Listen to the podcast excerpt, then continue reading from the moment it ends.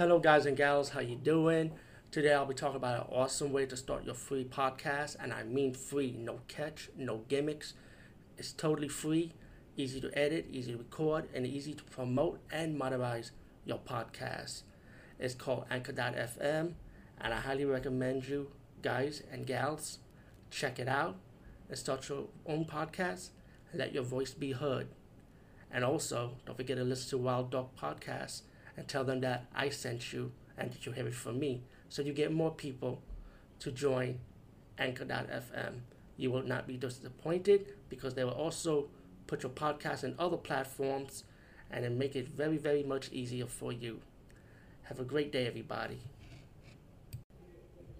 Hey everybody, how you doing, guys and gals? Um, this is a special report type of thing, I would say.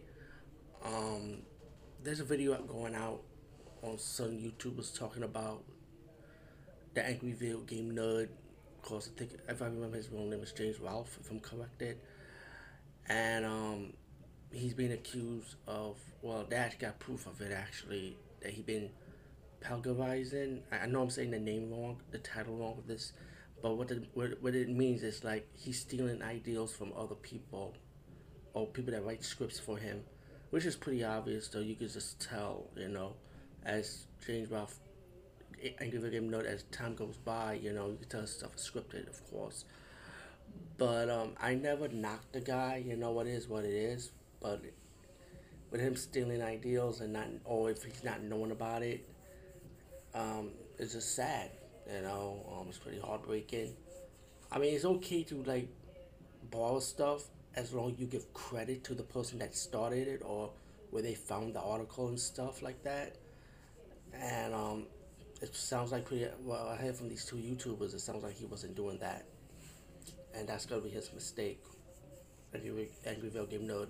So I hope he um pick himself up and dust that off. You know, cause we all make mistakes on YouTube. I make mistakes on YouTube also. Let me just say that I'm not perfect either. I did this on YouTube that was kind of like underhanded, you know, down and dirty, and I admit I'm guilty of it. I even did a special dark side of, of YouTubing. You can check that out here about what I did, and I confess to my mistakes.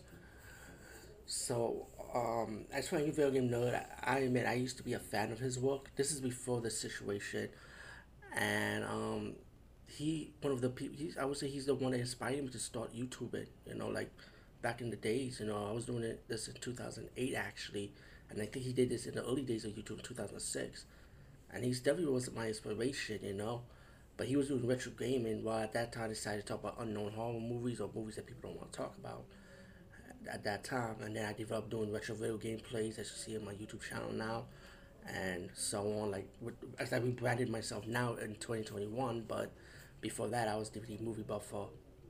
But I don't want to go through all that backstory about that because I already did, already talked about that already.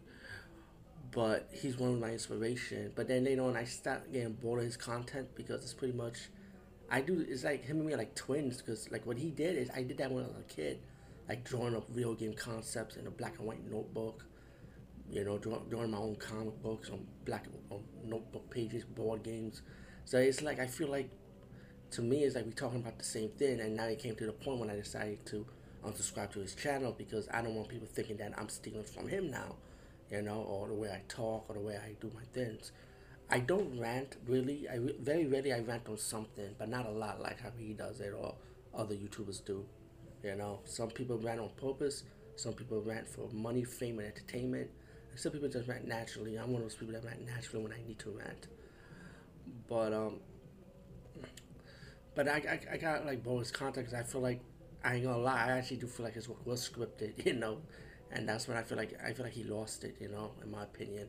And I'm sorry for knocking him like that, but uh, his early work was fun, it was good, but now later as later as time went by, I got kind of bored, and I went to other people in the retro gaming community that entertained me, you know.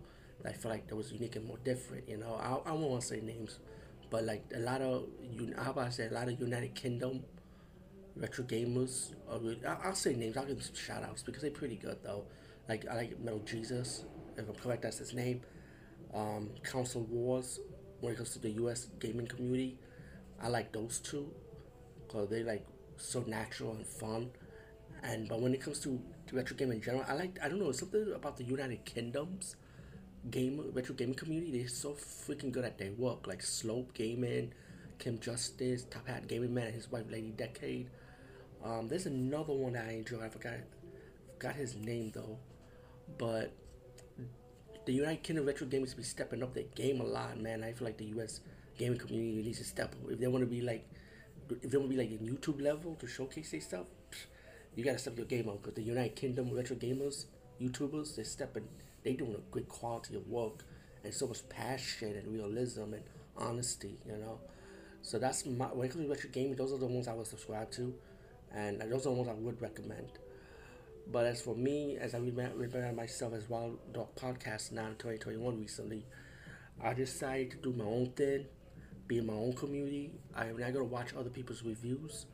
I'm not gonna read other people's articles unless it goes with the topic I'm talking about.